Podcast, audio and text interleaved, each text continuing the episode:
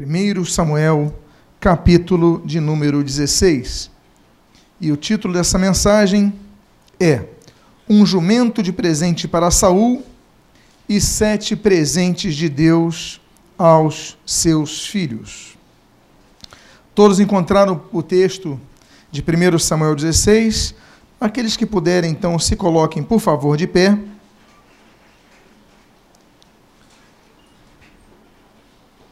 E eu gostaria de ler a partir do versículo 14 até o versículo de número 20. Diz a palavra de Deus: Tendo-se retirado de Saul o espírito do Senhor, da parte deste, um espírito maligno o atormentava. Então, os servos de Saul lhe disseram: Eis que agora um espírito maligno enviado de Deus te atormenta. Manda, pois, Senhor nosso, que teus servos que estão em tua presença busquem um homem que saiba tocar harpa. E será que, quando o espírito maligno da parte do Senhor vier sobre ti, então ele a dedilhará e te acharás melhor. Versículo 17. Disse Saul aos seus servos, aos seus servos Buscai-me, pois, um homem que saiba tocar bem, e trazei-mo. Então Respondeu um dos moços e disse: Conheço um filho de Jessé, o belemita, que sabe tocar e é forte e valente, homem de guerra, sisudo em palavras e de boa aparência, e o Senhor é com ele. Eu vou repetir essa observação que um dos auxiliares faz a Saul, versículo 18. Então respondeu um dos moços e disse: Conheço um filho de Jessé, o belemita, que sabe tocar e é forte e valente, homem de guerra, sisudo em palavras e de boa aparência. E o Senhor é com ele. Versículo 19. Saul enviou mensageiros a Jessé, dizendo: Envia-me Davi, teu filho, o que está com as ovelhas. Versículo 20, sobre o qual nós trabalharemos nesta noite.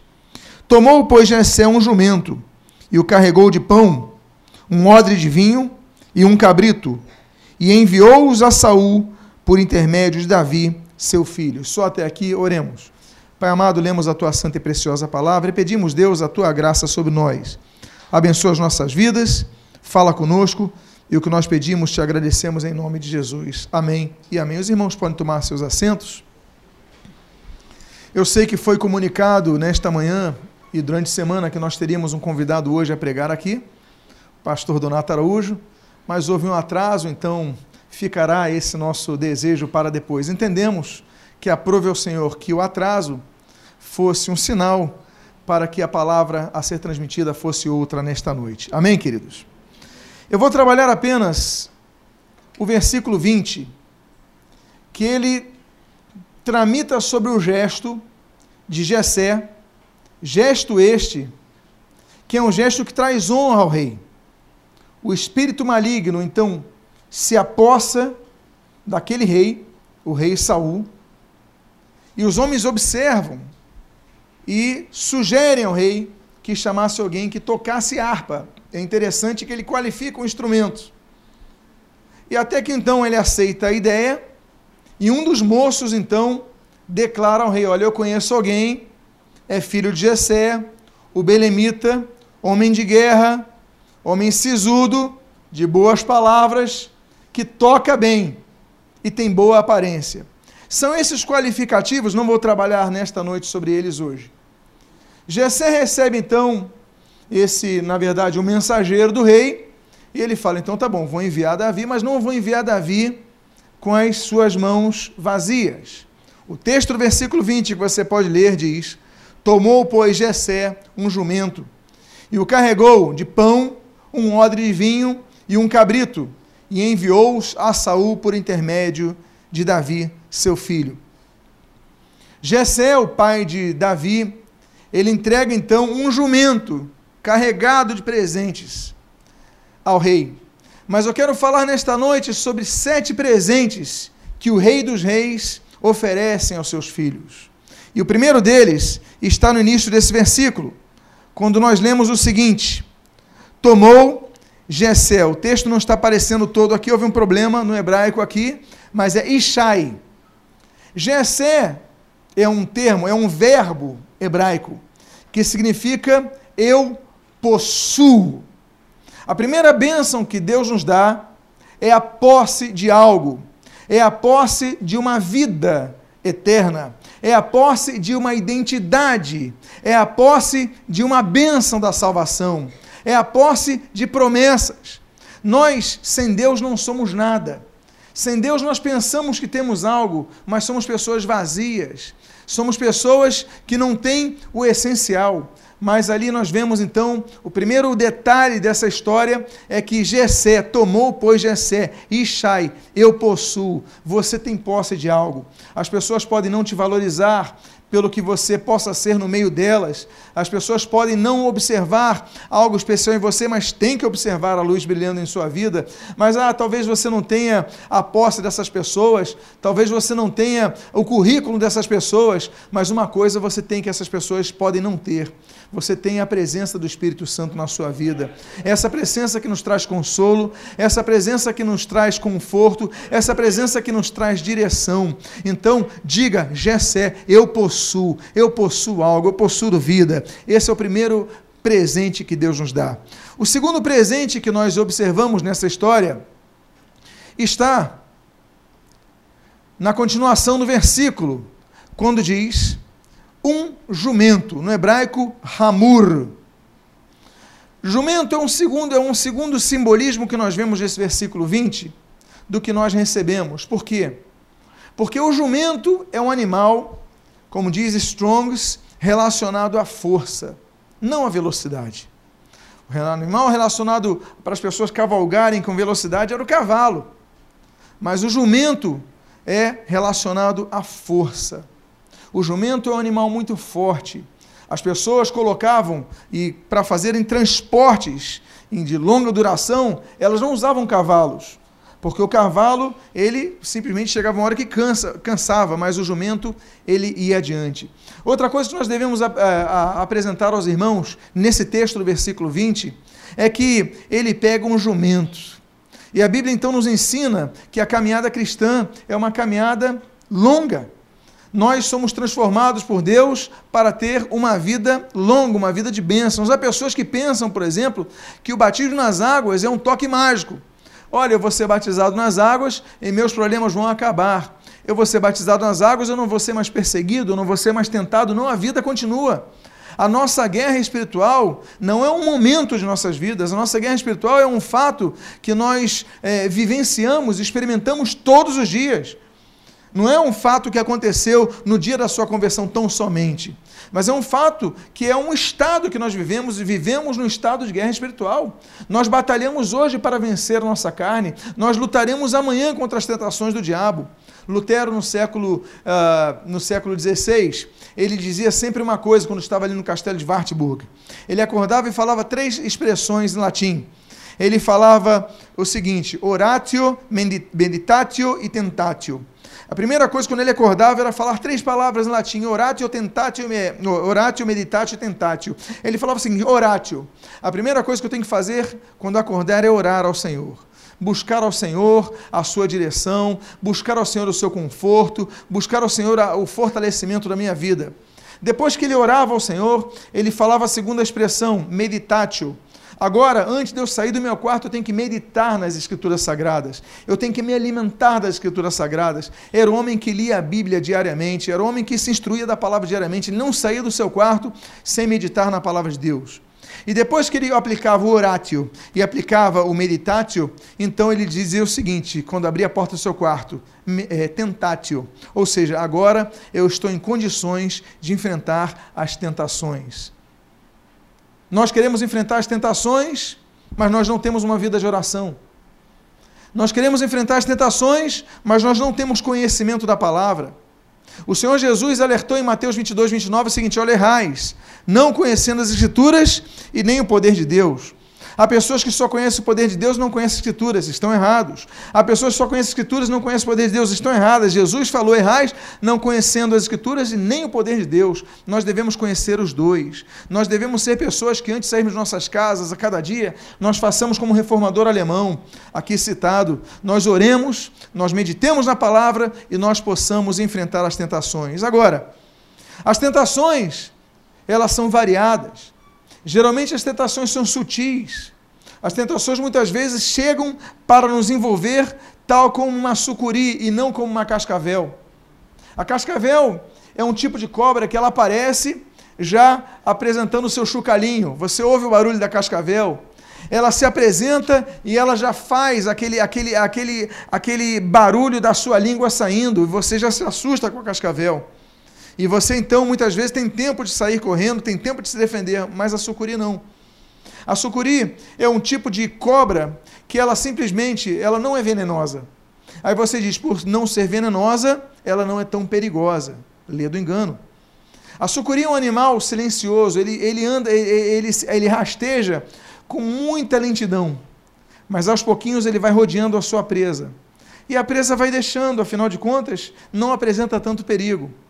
Ele vai rodeando a presa, rodeando a presa, rodeando a presa, até o momento que a presa, quando sente algum desconforto, tenta sair e não consegue mais. Até que é esmagada pela sucuri e é totalmente engolida pela sucuri. Muitas pessoas querem enfrentar o diabo, pensando que basta apenas dizer assim: olha, resistir ao diabo e fugirá de, de vós. Mas a Bíblia não diz isso. A Bíblia traz a continuação do texto.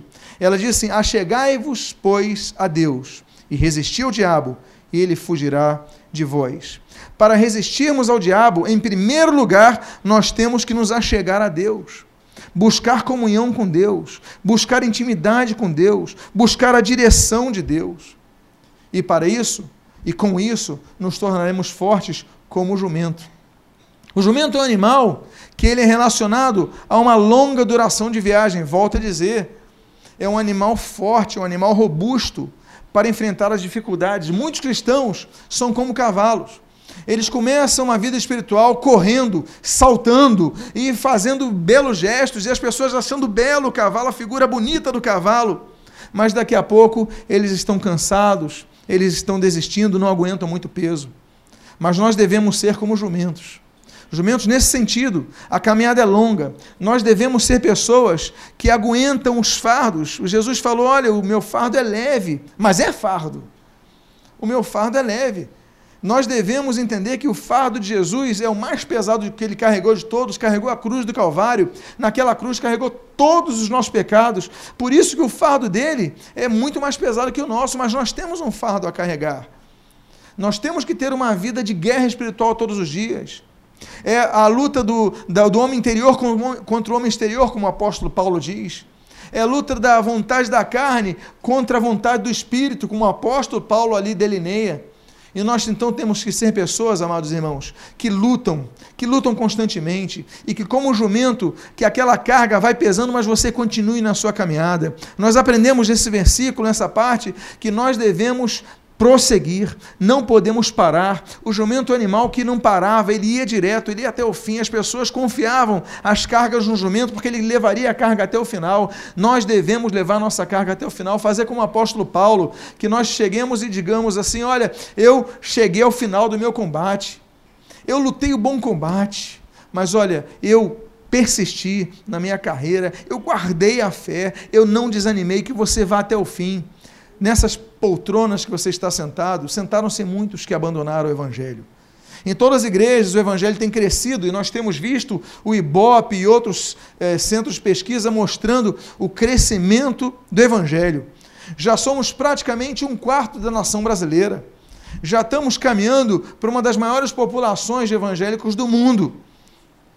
Mas também nós devemos notar que o quadro de desviados tem aumentado profundamente. Nós celebramos por um lado, mas nos preocupamos com o outro. Por quê? Porque muitos têm se desviado. Muitos não têm chegado até o fim, bularam como cavalos, relincharam como cavalos, saltaram como cavalos, trotavam como cavalos, mas paravam, porque a carga não aguentaram.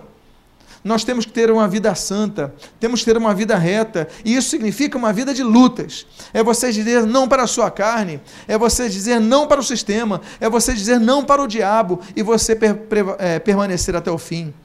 Nós devemos perseverar até o fim para ganhar, ganharmos a coroa da vida. Nós devemos persistir até o fim. Nós devemos permanecer firmes até o fim.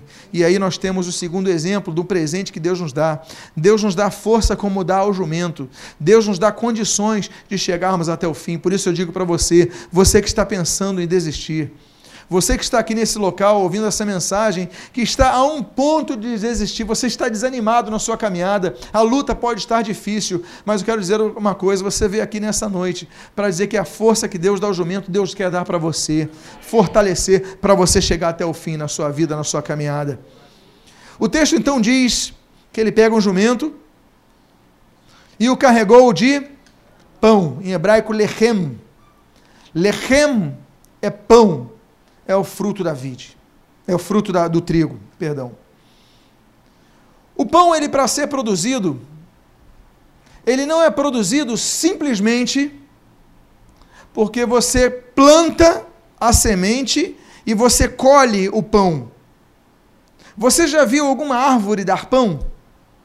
Você já viu alguma, alguma, alguma planta produzir pão? Não, porque não se produz pão o que se produz é trigo. As pessoas não colhem o pão da sua semeadura, as pessoas colhem o trigo da semeadura. A Bíblia diz que ele pega aquele jumento que é o símbolo da persistência, de nós lutarmos a nossa caminhada cristã com força, mas ele o carrega de pão. Pão quem faz é o homem. Deus não produz pão na natureza. Deus produz trigo. O esforço para fazer o pão é nosso esforço. O que nós devemos fazer é nós devemos colher o trigo, nós devemos triturar o trigo, nós devemos socar aquela farinha e depois vamos dar forma e devemos colocar essa farinha no forno, esperar um tempo e só depois teremos o pão. E o detalhe: o pão é o pão nosso de cada dia, porque o pão endurece. O pão que é gostoso nas primeiras horas já não fica tão gostoso depois de algumas horas. E ele fica intragável depois de um dia. Todo esforço para ter uma vitória de um dia. Um dos segredos, todos conhecemos o AA, e um dos segredos do AA, foi fundado por pastores. Um dos segredos do AA é o seguinte: é uma vitória a cada dia. Eles celebram semanas sem tomar álcool, eles celebram meses, eles compartilham uns com os outros, e eu creio que todos nós conheçamos o processual deles. O fato é que o entendimento da pessoa que está ao que já se encontra como alcoólatra, porque no entendimento deles a pessoa não é ex-alcoólatra. Uma vez que é alcoólatra, sempre é alcoólatra. Então a luta é diária, não pode desistir. Mas o entendimento deles é o seguinte: olha, nós temos que lutar todos os dias contra o desejo de beber álcool. Quando nós vemos pão, o pão tem três grandes símbolos no cristianismo. O primeiro símbolo do cristianismo é Jesus. João capítulo 6, o pão que desce dos céus. Ah, o povo já recebeu maná, mas Jesus é o pão que desce dos céus. A primeira coisa que nós aprendemos quando ele carrega esse jumento com pão para Saul, para o rei, que convocou Jessé a entregar o seu filho para tocar para ele, a primeira coisa que ele coloca é pão. A primeira coisa que nós devemos ter na nossa vida é Jesus em nossas vidas. O resto é detalhe, o resto é acréscimo, o resto são bênçãos é, consequentes, mas a bênção principal é o pão que desce do céu, é Jesus na nossa vida, porque só Ele nos supre, só Ele nos alimenta. Então a primeira coisa que nós precisamos em relação ao pão é Jesus em nossa vida. Ah, o emprego é uma bênção que você vai lutar e vai conseguir, vai almejar, mas é consequente à bênção primária, ao casamento, à família, à saúde, todas as demais coisas vão te acompanhar, você vai conquistar, mas em primeiro lugar, busca o reino de Deus, sua justiça, e no reino de Deus, quem é a essência do reino de Deus? É o rei dos reis, Senhor dos senhores, é Jesus. E Jesus então é a causa primária, Jesus é o que nós mais precisamos. Então, primeiro que ele carrega, o jumento carrega de pão. A primeira coisa que nós devemos ter na nossa luta para caminharmos como esse jumento, vencendo o obstáculo, é termos Jesus em nosso coração. Esse é o primeiro símbolo que nós podemos extrair nesse caso. Há um segundo símbolo nesse caso que nós podemos extrair sobre pão. Porque o pão também representa a igreja. A Santa Ceia do Senhor, ela tem dois símbolos. Jesus estava na Páscoa judaica. A Páscoa judaica tinha vários elementos. A Páscoa judaica tinha carne de cordeiro. A Páscoa judaica tinha um ovo. A Páscoa judaica tem, aliás, tinha não tem, como tinha naquela época, tem hoje, ervas amargas. A Páscoa judaica tinha quatro, e tem até hoje, quatro cálices de vinho. Jesus pega o terceiro, provavelmente pega o terceiro, que é o cálice da redenção. Tem o halal, cálice do louvor, são quatro cálices. O cálice da santificação, mas tem o terceiro cálice, que é o cálice da redenção. Jesus pega o terceiro, ele fala: Olha, este é meu sangue, porque estou dando em prol de vocês, oh, da redenção. Ele dá um novo significado, um novo sentido para a redenção humana. Mas ele pega depois o pão e o parte. O pão hebraico não é parecido com o nosso pão francês, também não é parecido com o pão árabe que se vende nas padarias aqui, é parecido com creme cracker. Ele se parte ao meio, ele quebra ao meio, como se você partisse um, um pedaço de creme cracker mais ou menos desse tamanho, ele quebra. E ele então mostra que ele estava se dando, o seu corpo estava sendo quebrado em prol de cada um de nós. E ele distribui aos seus discípulos. E o apóstolo Paulo, ele pega o pão, pega o cálice, ele fala as palavras de Jesus, e Jesus fala assim, ó, quando quanto do pão, este é o meu corpo. Então o pão também representa o corpo de Cristo. E que é o corpo de Cristo? Como delineia o apóstolo Paulo? A igreja. A segunda coisa que está carregando esse jumento para dar força a esse jumento, porque é interessante. As coisas que carregam o jumento não vão extrair a força dele, vão dar mais força a ele. E o que vai trazer força a esse jumento é exatamente o pão. Vai trazer força porque a igreja dá força. O corpo de Cristo, isto é o meu corpo. O pão representa esse segundo significado. Ou muitas pessoas se afastam da igreja e vão esfriando. Existe um ditado muito aplicável que a brasa fora do braseiro ela vai esfriando, mas quando ela está no braseiro ela se aquece. Nós muitas vezes vamos deixando de ir na igreja, vamos deixando de frequentar, deixamos de congregar, desobedecendo o mandamento do Senhor em Hebreus capítulo número 10, e a gente vai então esfriando, deixando, desanimando, desanimando, desanimando, desanimando, e daqui a pouco a gente está que nem um mundano qualquer, daqui a pouco a gente está no mundo, a gente não pode deixar de se congregar como fazem alguns.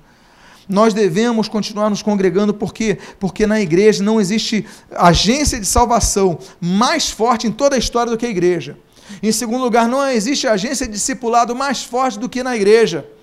E na igreja, então, nós nos fortalecemos uns aos outros, nós compartilhamos uns com os outros, nós compartilhamos dificuldades, nós compartilhamos também força e apoio. E está algum doente, e aí vai o presbítero e ora, e outro irmão ora, e outro intercede, e um vai apoiando o outro, porque a igreja não é esse prédio, a igreja são as pessoas que estão dentro desse prédio. A igreja são pessoas de várias denominações. Temos a igreja Nova Vida, temos a igreja Batista, temos a igreja Metodista, temos a igreja Assembleia de Deus. São vários tipos de igreja, vários formatos mas o que importa não é o que está na placa denominacional, mas é o Espírito Santo presente em cada vida e um sendo utilizado para abençoar o outro, para edificar o outro. Na igreja nós ouvimos a palavra sendo pregada, na igreja nós ouvimos a palavra sendo um instrumento de salvação, de edificação, de, de fortalecimento, de renovação de fé e de, de exortação. A palavra de Deus como palavra profética. E amados irmãos, então esse jumento ele é carregado de pão, segundo o significado. Nós, quando estamos na igreja, nós ganhamos mais força, ficamos mais fortes ainda, porque a luta é pesada aí fora. Em terceiro lugar, o primeiro significado que eu comentei aqui. Não é difícil. Não é, não é fácil, perdão, porque o pão não nasce pronto. Deus espera que nós façamos o pão. O único momento que o pão vem pronto na história, você pode me dizer? Qual é o único momento na história que o pão veio pronto? E ele não veio da árvore, ele veio de onde? O pão, o maná que desce do céu. É o único momento. Em todos os demais momentos, Deus espera que nós façamos o nosso lugar, nosso papel. A Bíblia não diz, Jesus, quando foi lá em Betânia, ele, ele ressuscitou Lázaro, mas ele não removeu a pedra, ele, ele disse assim: olha, removam a pedra. Há momentos que Deus espera que nós façamos o nosso papel. Há pessoas que dizem assim: Deus, eu quero emprego melhor, eu quero emprego melhor, eu quero emprego melhor, e hora de manhã, hora de, hora de tarde, hora de noite, jejua 40 dias, mas em nenhum desses dias compra o um jornal classificado. Nenhum desses dias vai fazer uma entrevista e se arruma para a entrevista. Vai para a entrevista com a barba por fazer, sem escovar o dente, descabelado, de chinelo de dedo. Não vai conseguir nunca um emprego. E depois continua orando, porque tem coisas, como Deus fala para Moisés: olha, agora na hora de clamar, diga ao povo para que marche. Era momento do povo marchar.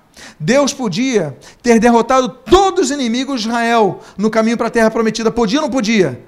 Mas quem tinha que lutar a luta era o povo de Israel. Quem tinha que levantar a espada era o povo de Israel. Quem tinha que preparar os escudos era o povo de Israel. Quem tinha que calibrar a pontaria das setas, das flechas, era o povo de Israel. Porque há batalhas que nós temos que batalhar. Então, no momento da dificuldade, não fique dizendo a Deus me abandonou. Não fique dizendo a Deus, ah, eu estou sozinho. Não. Diga ao Senhor, Senhor, tu me deste força, tu me deste saúde, tu me deste inteligência, tu me deste a tua palavra e o teu espírito para me fortalecer. Então eu vou cheio de pão, mas eu vou vencer essa batalha. Eu vou pegar o trigo, eu vou amassar o trigo, vou ter o trabalho de amassar o trigo, eu vou triturar o trigo, eu vou juntar o trigo, eu vou socar o trigo, eu vou botar no forno, eu vou esperar um tempo, mas a minha vitória vem porque o pão vai ficar pronto. O pão não fica pronto no segundo, ele precisa entrar no fogo. Nós precisamos entrar no fogo de Deus, ter experiências com Deus. Temos que ter a experiência do Espírito Santo nos dirigindo, porque é o fogo que vai dar a forma do pão, o fogo que vai dar o sentido do pão, o fogo que vai dar o, o prazer de você se alimentar com o pão e vai ter o alimento para a sua vida. Porque se não for o fogo, alguém já tentou comer massa de pão sem ela ir ao fogo? Nós precisamos do fogo para isso. Há uma outra coisa que nós vemos aqui que vai ser um dos presentes que Jessé vai dar para o rei Saul. Iain, em hebraico, vinho, e um odre de vinho. Nota bem, ele carrega o jumento de pães, coloca um odre de vinho. Um é suficiente, dois seria perigoso. A Bíblia diz para os oficiais da igreja, olha, não podem ser dados a muito vinho, não pode ser pessoas que. Porque um vinho, um cálice, Jesus tomou um cálice, os judeus tomam quatro cálices de vinho na Páscoa. Jesus, como judeu, a Bíblia cita três Páscoas que Jesus participa. Ele tomava aqueles quatro cálices, como chefe ali do ceder, né, como os judeus chamam, daquela cerimônia. Então, mas olha, cálices pequenos. Passou disso, é um perigo da bebedice, e bebedeira é pecado. A Bíblia condena o pecado da bebedeira. Há alegrias que são muito bo boas de você experimentar, porque o vinho também representa alegria na Bíblia. Mas há alegrias que, se forem uma dose exagerada, geram ao pecado. Então, o cálice de vinho que Jesus tomou não teve problema nenhum, mas se tomassem, os discípulos tomassem muito, viravam, ficavam bêbados. E aí perdiam o sentido, perdiam a razão. Muitas vezes nós temos liberdade, meus amados irmãos, mas quando nós nos excedemos nessa liberdade, nós acabamos pecando. A Bíblia nos dá liberdade para muitas coisas, mas se nos excedermos, nós acabamos pecando. Paulo fala sobre isso, por exemplo, em Gálatas capítulo 5. Ele fala de nós não usarmos a liberdade que nós temos para desembocarmos na libertinagem. Há limites, todos nós temos limites. Então a Bíblia ensina o seguinte: olha, um odre de vinho, você vai ter alegria na sua vida. Esse, esse jumento que vai carregar o seu fardo não vai ser um, vai ser um carregamento só de, de peso, de dificuldade, você vai ter momentos de alegria na sua vida. Esse é um outro significado desse vinho, desse odre de vinho nesse jumento. Você vai ter momentos de alegria na sua vida. O budismo ele diz o seguinte: uma das máximas do budismo é: viver é sofrer. Mas a máxima de Jesus é o oposto. Ele falou assim: Eu vim para que tenham vida e a tenham em abundância. Então nós não temos uma visão negativa da vida. O cristão ele pode estar passando pelo deserto da dificuldade, mas ele está antevendo o Canaã, ele está antevendo a terra prometida. Nós temos que antever coisas boas na nossa vida. Nós podemos passar por desemprego, mas nós falamos, mas eu vou conseguir um emprego melhor. Eu estou passando uma dificuldade nessa área da minha vida, na saúde, eu estou passando dificuldade na família, eu estou passando dificuldade nessa área, mas eu vou lutar para conseguir o melhor, eu vou lutar para ter uma vida em abundância, eu vou lutar. Então o cristão, ele luta para ter algo melhor. Por isso nós devemos aprender que a alegria faz parte da nossa vida. Alegrai-vos no Senhor. Digo mais uma vez, alegrai-vos. A Bíblia nos ensina a nos alegrarmos no Senhor, porque o Senhor é a nossa alegria. O Senhor é o motivo da nossa alegria. Nós rimos, nós nos alegramos quando somos renovados pelo Senhor. Quantos aqui já passaram experiências maravilhosas quando a alegria do Senhor, que é a nossa força, nos invade? Sim, a alegria do Senhor nos fortalece. Então eu quero dizer para vocês, que apesar do jumento representar uma caminhada com lutas, com dificuldades, mas nós temos momentos de alegria, vamos viver esse momento de alegria e vamos buscar a nossa alegria. Não busque a tristeza, não desanime. Ah, pastor, eu nasci assim, eu cresci assim, eu vou morrer assim. Isso não é bíblico, não. O bíblico, olha, eu pude nascer assim, mas eu encontrei com Jesus na minha vida e vou buscar o melhor para a minha vida. Eu vou ser bênção, eu vou ser canal de bênção. Eu gosto muito quando a palavra de Deus, Deus fala para Abraão o seguinte: olha, se tu uma bênção. Ele não diz para Abraão, se tu um abençoado. Ele não diz para Abraão, ser tu é, um agente de bênção, ele falou, ser tu a bênção, você próprio ser uma bênção. As pessoas que estiverem ao seu redor vão ser abençoadas. Vocês não se lembram o texto de José? A Bíblia diz no livro de Gênesis que Deus era com José. E por causa disso, Potifar foi prosperado. E diz a Bíblia, por amor de Deus a José. Onde José estava, a família prosperava. José estava no meio da casa de Potifar, Potifar prosperava. Deus quer fazer que você seja uma benção onde você estiver. Então busque o melhor, não desanime. Diga para a pessoa que está ao seu lado, não desista, meu irmão. Busca a bênção para a tua vida.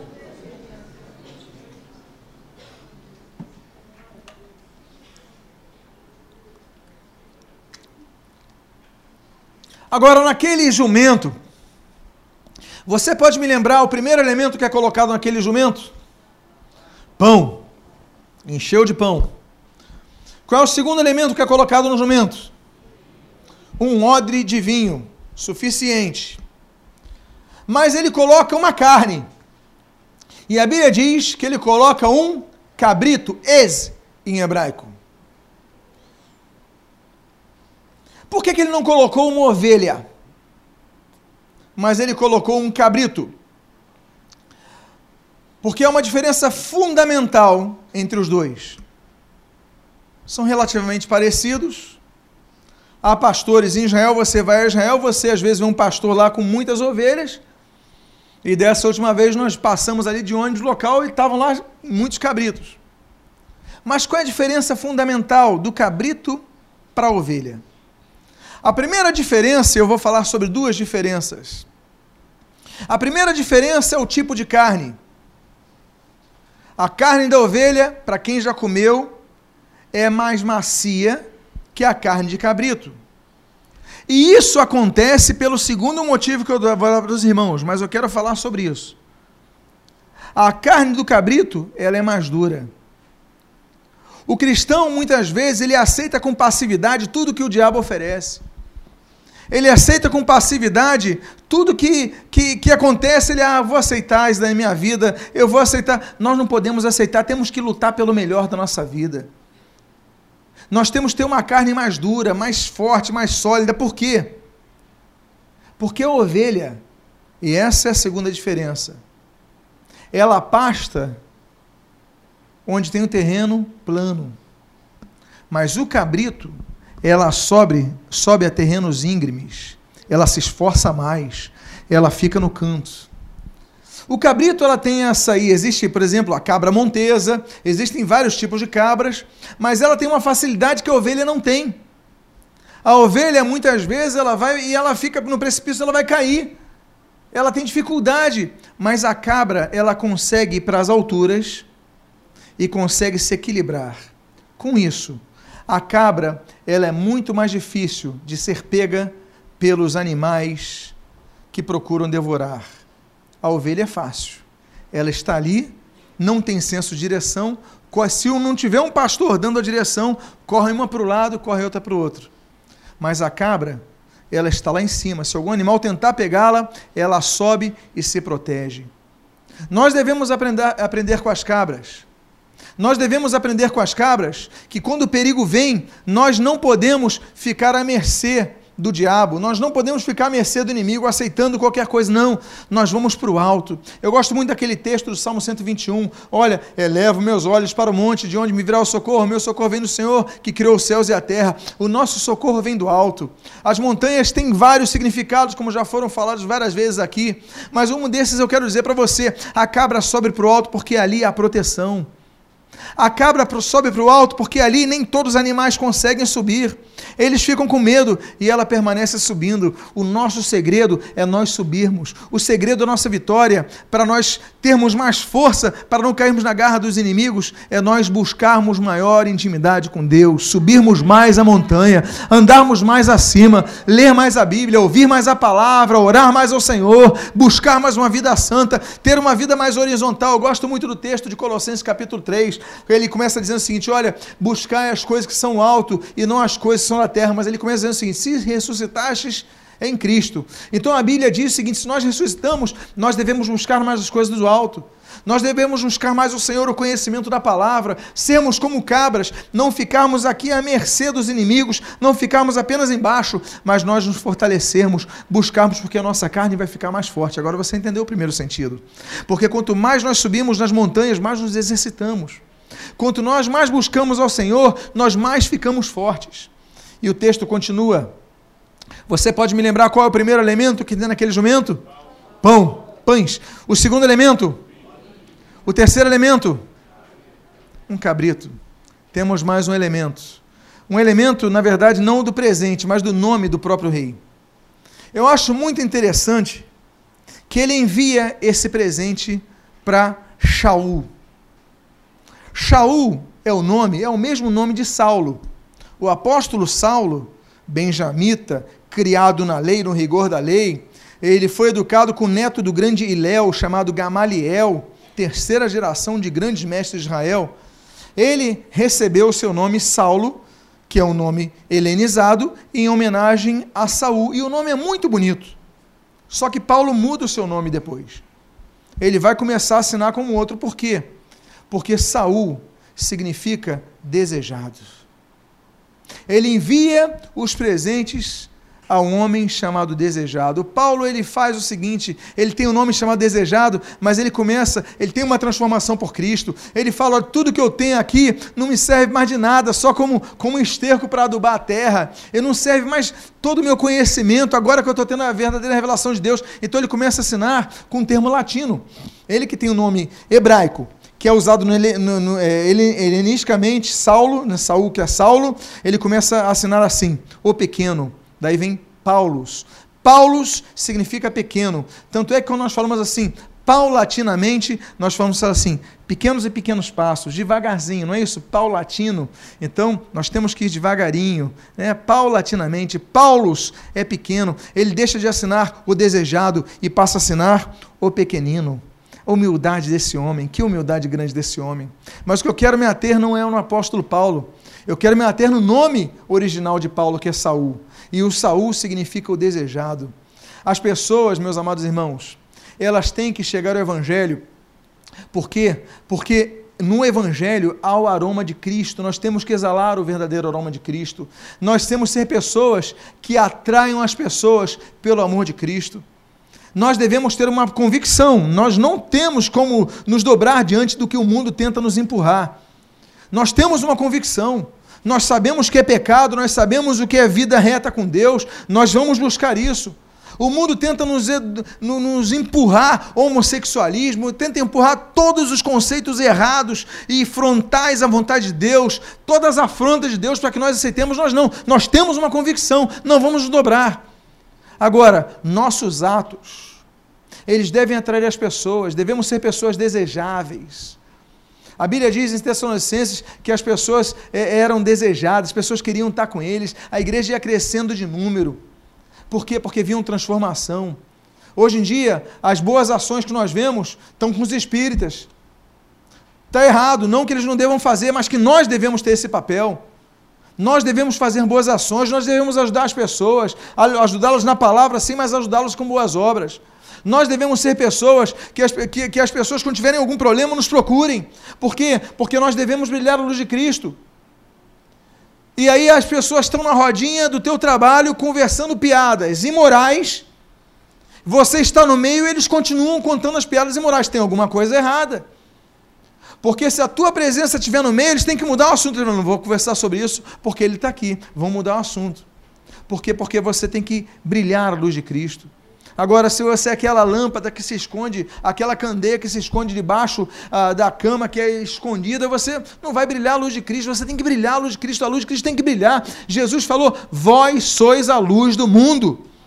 Ele falou para os seus discípulos, falou para a sua igreja, falou para cada um de nós: vocês são a luz do mundo, vocês têm que brilhar a luz do, do, do mundo, nós refletimos a luz do Evangelho. Então as pessoas têm que desejar ser como nós.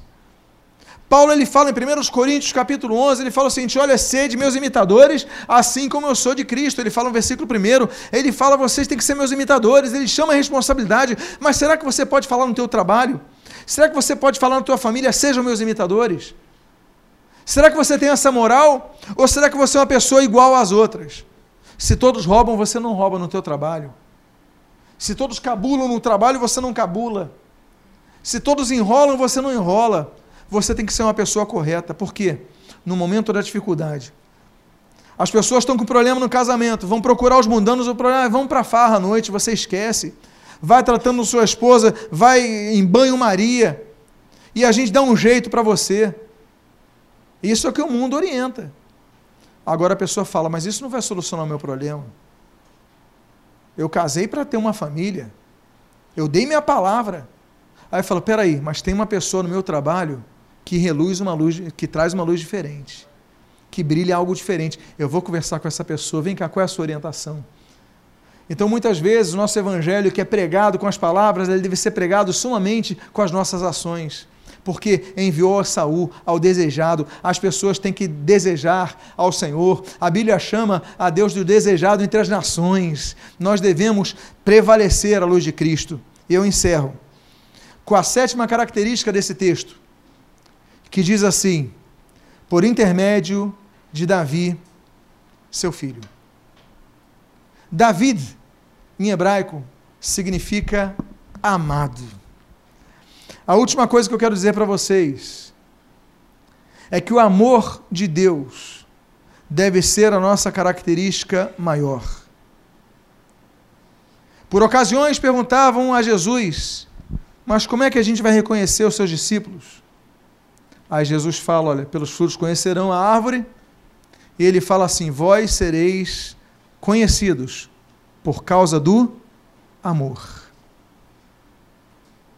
O amor de Deus é o que mais caracteriza o cristão. O apóstolo João ele escreve sobre isso na sua primeira carta, porque se não houver amor, nós não somos filhos de Deus. Tem que haver amor em nossa vida.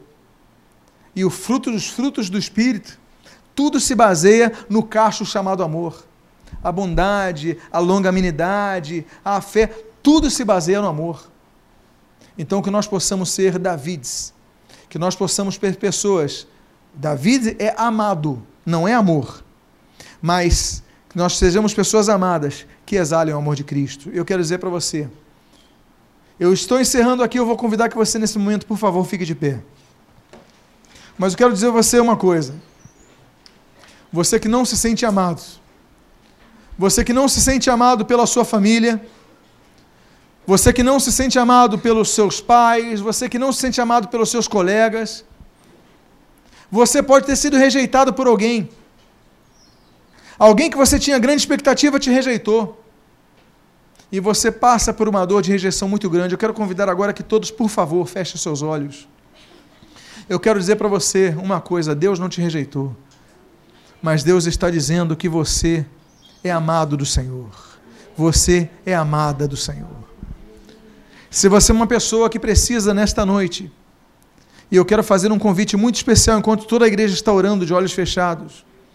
Se você é uma dessas pessoas que quer entregar a sua vida ao Senhor Jesus nesta noite, levante seu braço agora. Se você é uma das pessoas que quer dizer, Deus, eu quero receber esse amor que transforma a minha vida, porque eu preciso que o teu amor inunde o meu ser. Levante sua mão se você é uma das pessoas.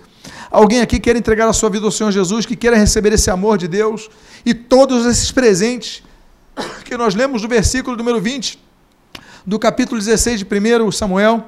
Alguém aqui, eu quero fazer uma oração pela igreja. Eu quero fazer uma oração por você. Você que ouviu essa palavra e você quer dizer, Deus, enche a minha vida como, com muito pão, Coloca um odre de vinho, coloca esse cabrito. Eu quero ser essa pessoa. Eu quero ser essa pessoa cheia da tua presença. Eu quero ser essa pessoa que chega ao fim da jornada. Eu quero ser essa pessoa renovada em ti. Eu quero ser essa pessoa que seja colocado no fogo para que eu tenha sabor, para que eu tenha sentido na minha vida. Eu quero ser uma pessoa que, apesar das lutas, eu tenha alegria do Senhor que renova as minhas forças, porque é a minha força. Então, se você é uma das pessoas, coloca a mão no seu coração agora. Eu quero orar por sua vida vida. Pai amado, há várias pessoas aqui que colocaram suas mãos em seus corações. Pai amado, eles ouviram a tua palavra e a tua palavra não cairá por terra, a tua palavra nunca cai por terra. Eu te peço, Deus, que em nome do Senhor Jesus, tu venhas a promover nesta noite mudança nessas vidas, que sejam vidas que busquem mais a ti em oração e como os cabritos usados no exemplo aqui no texto desse, desse de, do presente dado a Saul, como cabritos nós possamos cada vez buscar subir mais, cada vez buscar a proteção no Senhor, a proteção no monte, a proteção quanto mais próximos de Ti. Nós queremos mais comunhão contigo, que nós temos comunhão com Deus, que nós temos comunhão com os irmãos, como diz ali o texto dos pães, que nós temos a alegria do Senhor. Abençoa a tua igreja nesta noite, fortalece a nossa vida, que não voltemos às nossas casas, nossos lares como nós chegamos aqui, mas voltemos fortalecidos na força do Senhor. Abençoa as nossas vidas e o que nós pedimos, nós te agradecemos agradecemos em nome de Jesus. Amém e amém.